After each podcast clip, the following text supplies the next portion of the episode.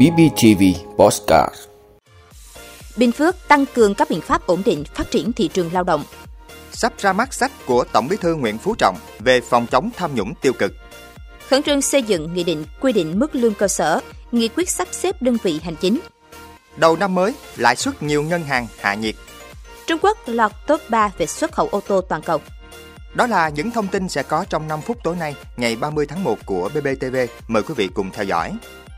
Thưa quý vị, Ủy ban nhân dân tỉnh vừa có văn bản yêu cầu các sở ban ngành liên quan, Ủy ban nhân dân các huyện, thị xã, thành phố tăng cường các biện pháp ổn định, phát triển thị trường lao động linh hoạt, hiệu quả, bền vững và chăm lo đời sống người lao động.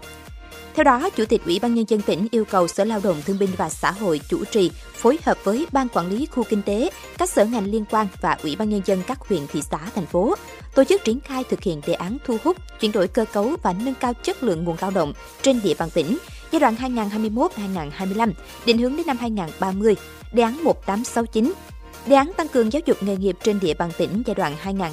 2021-2025, định hướng đến năm 2030, đề án 1842. Việc thực hiện hai đề án này nhằm đẩy mạnh triển khai các giải pháp phát triển nguồn nhân lực, nhất là nhân lực chất lượng cao, đáp ứng yêu cầu phát triển của các ngành lĩnh vực trên địa bàn tỉnh. Tham mưu sắp xếp tổ chức cơ cấu lại và nâng cao chất lượng đào tạo của các cơ sở giáo dục nghề nghiệp, bảo đảm cung cấp đủ lao động có kỹ năng nghề đáp ứng yêu cầu phát triển kinh tế xã hội, nhất là tại các địa bàn lĩnh vực trọng điểm. Bên cạnh đó, tập trung ra soát đánh giá nhu cầu nhân lực theo từng địa phương, vùng, ngành, lĩnh vực,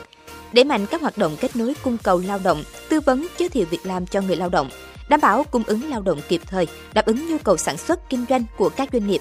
tăng cường các biện pháp ổn định quan hệ lao động, hỗ trợ các bên đối thoại giải quyết các vấn đề quan hệ lao động phát sinh, triển khai các biện pháp thích hợp để phòng ngừa, giảm thiểu phát sinh tranh chấp lao động và bỏ việc làm, giải quyết thỏa đáng, có hiệu quả các cuộc tranh chấp lao động, các yêu cầu phát sinh, không để tranh chấp kéo dài, giải quyết không dứt điểm, gây ảnh hưởng đến an ninh, trật tự, an toàn xã hội.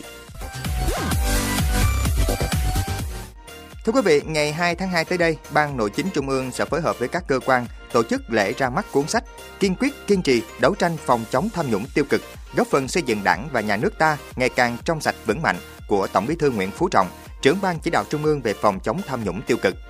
Phó giáo sư tiến sĩ Phạm Minh Tuấn, giám đốc tổng biên tập nhà xuất bản Chính trị Quốc gia sự thật nêu rõ, cuốn sách sẽ giúp bạn đọc trả lời một cách toàn diện các câu hỏi Tham nhũng tiêu cực là gì? Vì sao chúng ta phải đấu tranh phòng chống tham nhũng tiêu cực? Phải làm gì và làm như thế nào để ngăn chặn và đẩy lùi tham nhũng tiêu cực trong thời gian tới? Cuốn sách tổng hợp phân tích sự chỉ đạo sâu sát, kịp thời, kiên quyết kiên trì của Tổng Bí thư. Chống tham nhũng không chỉ kêu gọi suông mà phải bằng luật pháp.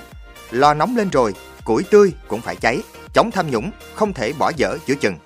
Với việc khẳng định minh chứng bằng những lập luận và số liệu thuyết phục, những chỉ đạo đó đã có sức lan tỏa mạnh mẽ, trở thành mệnh lệnh của người đứng đầu đảng trong cuộc chiến không ngoan nhượng, không được phép trùng chân, mỏi gối. Bản điện tử sẽ được xuất bản trên phần mềm đọc sách stbook.vn. Cuốn sách khoảng 600 trang được chia làm 3 phần. Thưa quý vị, Thủ tướng Chính phủ giao Bộ Nội vụ chủ trì phối hợp với các bộ cơ quan liên quan khẩn trương xây dựng trình Chính phủ nghị định quy định mức lương cơ sở đối với cán bộ công chức viên chức và lực lượng vũ trang Nghị quyết của Ủy ban Thường vụ Quốc hội về việc sắp xếp đơn vị hành chính giai đoạn 2022-2030. Đây là một trong những nhiệm vụ được Thủ tướng Phạm Minh Chính giao tại chỉ thị số 03, đôn đốc các bộ, ngành địa phương thực hiện nhiệm vụ trọng tâm sau kỳ nghỉ Tết Nguyên đán Quý Mão 2023. Chỉ thị nêu rõ, thời gian tới, dự báo tình hình thế giới, khu vực và trong nước còn nhiều khó khăn, phức tạp. Nước ta tiếp tục đối diện với những cơ hội thuận lợi và khó khăn, thách thức đang xen, nhưng khó khăn thách thức nhiều hơn. Thủ tướng Chính phủ yêu cầu các bộ, cơ quan, địa phương, tổ chức cơ quan đơn vị theo chức năng nhiệm vụ thẩm quyền được giao. Ngay sau kỳ nghỉ Tết Nguyên đán Quý Mão 2023, phải khẩn trương tập trung ngay vào công việc, đảm bảo kịp thời, chất lượng, hiệu quả, không để chậm trễ, ảnh hưởng đến sản xuất kinh doanh, các hoạt động kinh tế xã hội, tạo không khí phấn khởi và khí thế mới, nỗ lực phấn đấu thực hiện tốt nhiệm vụ ngay từ đầu năm để góp phần thực hiện thắng lợi mục tiêu, chỉ tiêu, nhiệm vụ kế hoạch năm 2023 theo các kết luận của Ban chấp hành Trung ương, Bộ Chính trị, nghị quyết của Quốc hội, Chính phủ, đặc biệt là nghị quyết số 01 ngày 6 tháng 1 năm 2023 của Chính phủ về nhiệm vụ giải pháp chủ yếu thực hiện kế hoạch phát triển kinh tế xã hội, dự toán ngân sách nhà nước và cải thiện môi trường kinh doanh, nâng cao năng lực cạnh tranh quốc gia năm 2023.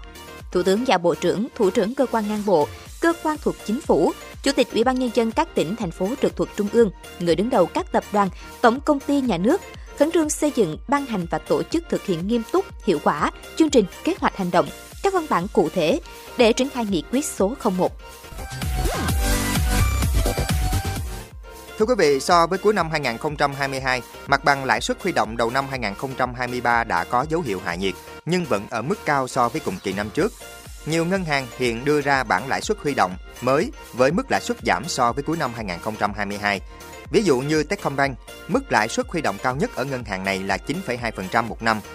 trong khi trước Tết là 9,5% một năm. Để hưởng được mức lãi suất 9,2% một năm, người gửi tiền phải là khách VIP loại 1 gửi tiền kỳ hạn từ 12 tháng với số dư tối thiểu là 3 tỷ đồng.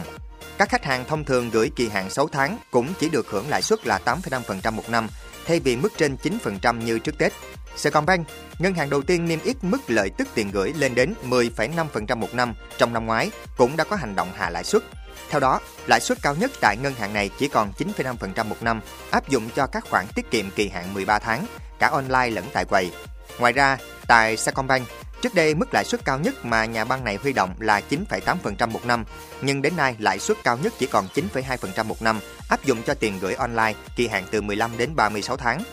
Nhiều chuyên gia phân tích cho rằng áp lực tăng lãi suất huy động đối với các ngân hàng sẽ vẫn còn trong thời điểm đầu năm 2023 khi các ngân hàng trung ương trên thế giới vẫn đang có động thái tiếp tục tăng lãi suất. Thêm vào đó, các ngân hàng trong nước cũng cần thu hút tiền gửi nhằm đảm bảo chi tiêu an toàn vốn.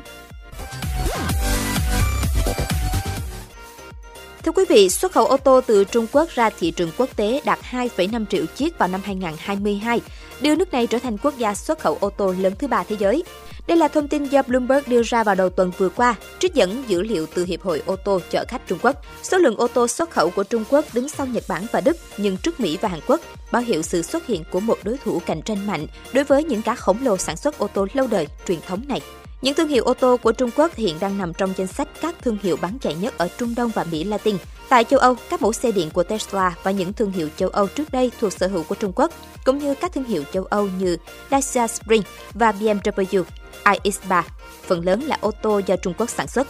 Một loạt thương hiệu nội địa Trung Quốc như BYD và NIO cũng đã trở nên nổi tiếng được hỗ trợ bởi công ty Berkshire Hathaway, công ty đa quốc gia có trụ sở tại Omaha, Nebraska, Mỹ, của tỷ phú Warren Buffett. BYD đã giành được thị trường ở các nước phát triển như Australia với sản phẩm xe điện. Theo dữ liệu do Hiệp hội các nhà sản xuất ô tô Trung Quốc công bố, lượng xe xuất khẩu của Trung Quốc đại lục đã tăng 54,4% so với cùng kỳ, lên tới 3,11 triệu chiếc vào năm 2022. Qua đó, Trung Quốc trở thành quốc gia lớn thứ hai thế giới về xuất khẩu ô tô sau Nhật Bản.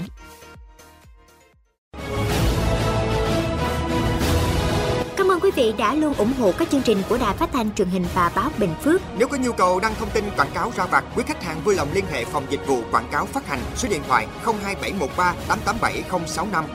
BBTV, vì bạn, mỗi ngày.